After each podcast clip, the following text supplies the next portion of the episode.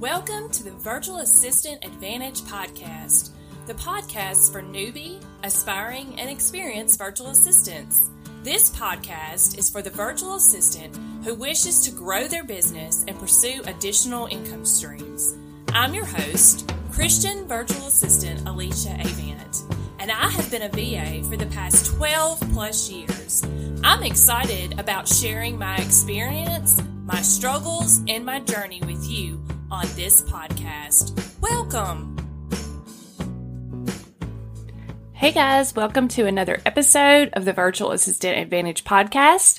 Today, we are going to be talking about seven ways to attract the right people to your email list. Remember, for the entire month of April, we will be talking about email marketing. And you, as a virtual assistant or business owner, can use this for yourself or for your own business in your own business, or you can use this for your clients. So it is a win win situation. So, why is this important? Let's talk about that briefly. Before you can get started using email for relationship building, if you remember us talking about that last week, how um, reasons that email marketing is effective, one of those reasons was relationships are built through your emails, but you have to learn how to build that list properly. And that starts with attracting the right people to the right list. And if you cast your net too wide, you'll get a lot of uninterested and unresponsive people on your list. And it is more important to have responsive quality people on your list than it is to have a big list. Just last week, I went into my active campaign program and I deleted people off of my list. Yes, I deleted people because the reason is those people were not opening the emails. They weren't responding to my emails. And so for, therefore they were uninterested and they were unresponsive and therefore they were doing me no good on my email list. So I deleted those people. And yes, my list size shrunk but I now have responsive people only on my list. So when it comes to email marketing, size matters, but more importantly, quality matters. And of course, bigger lists are better, but only if the quality of those lists, people on those lists are better. So let's get started thinking about the seven ways to attract those right people to your list. But first, we're going to hear from today's sponsor. Are you stuck in your office spinning your wheels? Is it time for you to get away from your business so you can focus on the business? Maybe a retreat. I'm Katie Hornor of the For Your Success podcast, and though my husband and I started out in full time ministry, living well below the poverty line, our six figure business now gives us ministry opportunities that far outweigh the ones we had in full time ministry. Join me and my husband Tap on April 30th at the Get Out of the Boat Christian Business Virtual Retreat to recharge your batteries and let us show you how fun it can be to walk out your faith in your business with joy and confidence. Because doing the business that God created you to do can be your best worship. The Get Out of the Boat Christian Business Retreat is April 30th from 11 a.m. to 7 p.m., and you can attend from anywhere online. We can't wait to see you there. You can get all the info and register for your ticket right now at getoutoftheboat.com. All right. So let's talk about number one. Reason number one, or, or way number one to attract the right people to your list is to plan ahead. Think through how you'll not only grow your list, but exactly who you want on your list. You need to identify your target market, specifically and clearly write down that information on paper so you can follow it and develop a customer persona that can help you to build a list full of members who want to hear what you have to say and for whom you can add value to them. Number two, set subscriber expectations. Let your subscribers know exactly what you'll be sending them, when, and how often. How many times do you get emails from people and you're like, why am I even on this person's email list? It's so out of left field and you're really unsure of how you even got there.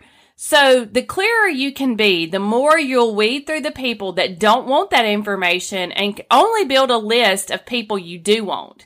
And there's no need or reason to trick people into signing up. You only want people who want to be on your list. And sometimes I feel like those, those emails that I'm on, sometimes I feel like, man, when, when did I sign up for this? So I don't want to be that to my clients or my subscribers. I want them to be like, yes, Alicia is back in my inbox. So that's where you want to be too. And number three, give them something valuable. When creating your free giveaway, or some people call it a lead magnet or a freebie, focus on a very narrow and specific audience. You want to give them something that truly adds value to their lives and even solves one of their main pain points. You want to offer to be so specific that only people who belong on your list will still want to sign up for it. So that is super, super important. And then number four, make signing up simple. Avoid asking for too much information. At the, at the first, at most you want is their first name and their email address. You can make it even simpler by just collecting their email address because you don't necessarily have to have their name. This will encourage people to sign up who want the information you're offering and fast. In addition, don't make them wait for the promised information have a thank you page, be able to quickly download that info. Number five is to value their privacy. Make sure that they know upfront that you will not give or sell their information to third parties. And you can even put a privacy notice right on your sign up form by adding a hyperlink to it and make sure that that notice opens in a new window so they're not taken away and not being able to sign up. But valuing people's privacy will get you much respect and they will be more willing to sign up for things of yours in the future. Then, number six, monitor your stats. Email is a wonderful tool that can be fully automated. And sometimes we think, oh, it's all hands off, but you want to physically monitor, model, monitor. I can't talk your stats on a weekly basis. You can get a lot of insight into what's happening with your list by looking at those analytics. I use a program called Asana for my weekly task list, and I have a repeated task to check my weekly stats. And I have a simple spreadsheet where I put in um, how many people are on my email list that week, how many people opened my email, or actually, it's like the open rate. So, an open rate can range from, you know, none, 0% to 100%, but most times people's email rate is below 20%. If your email rate is above 20%, statistically, that is an awesome email open rate. And so I'm always excited when my email rate is above 20%, and most of the time mine is. And then you can see where there are weeks that you your email open rate was lower and you need to go check out what was my what was my um subject line that week. Why didn't they open that? What was my subject line when my email open rate was 35%, which I had recently? And why did they open that? And you can kind of begin to see what types of sur- subject lines make them open versus which ones you don't get very much response. And then like click through rate is another one you can track. But at least track the number of people on your list, the number of people who opened or your open rate. And then if you have an important like call to action, you want to track your click through rate as well. Obviously, I send an email out every Thursday when this podcast goes out. So I like to see who opens that email and who actually clicks through to listen or to go to, you know, one of the offers.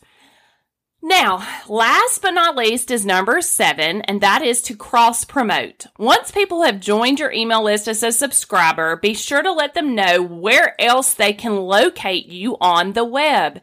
It should be easy for them to connect with you in multiple places. Believe it or not, this will increase trust as they get to know you and your brand outside of just the email. So they can go follow you on Instagram or Facebook or join your Facebook group or community or listen to your podcast. Whatever the case may be, make sure that you ask them to connect with you in other places, which, as you know, I do each week here on the podcast. I tell you, I would love for you to go and join my Facebook group, and it is called the Virtual Assistant Advantage Facebook group, just like the name of the podcast. You can also go and follow Alicia Avant on Instagram or Facebook, and I hang out in both places. Mostly on Instagram, you can find me doing Instagram stories, and then I'm in my Facebook group. I would love for you to connect there. And I hope that this email marketing series that I'm doing for the month of April here on the podcast and everywhere I am, I'm hanging out talking about email I would love to hear your feedback and just get any questions that you might have because obviously I can do a video or a quick podcast on those questions and help you get answers. So thanks so much for listening to this week's podcast and I'll catch you next week.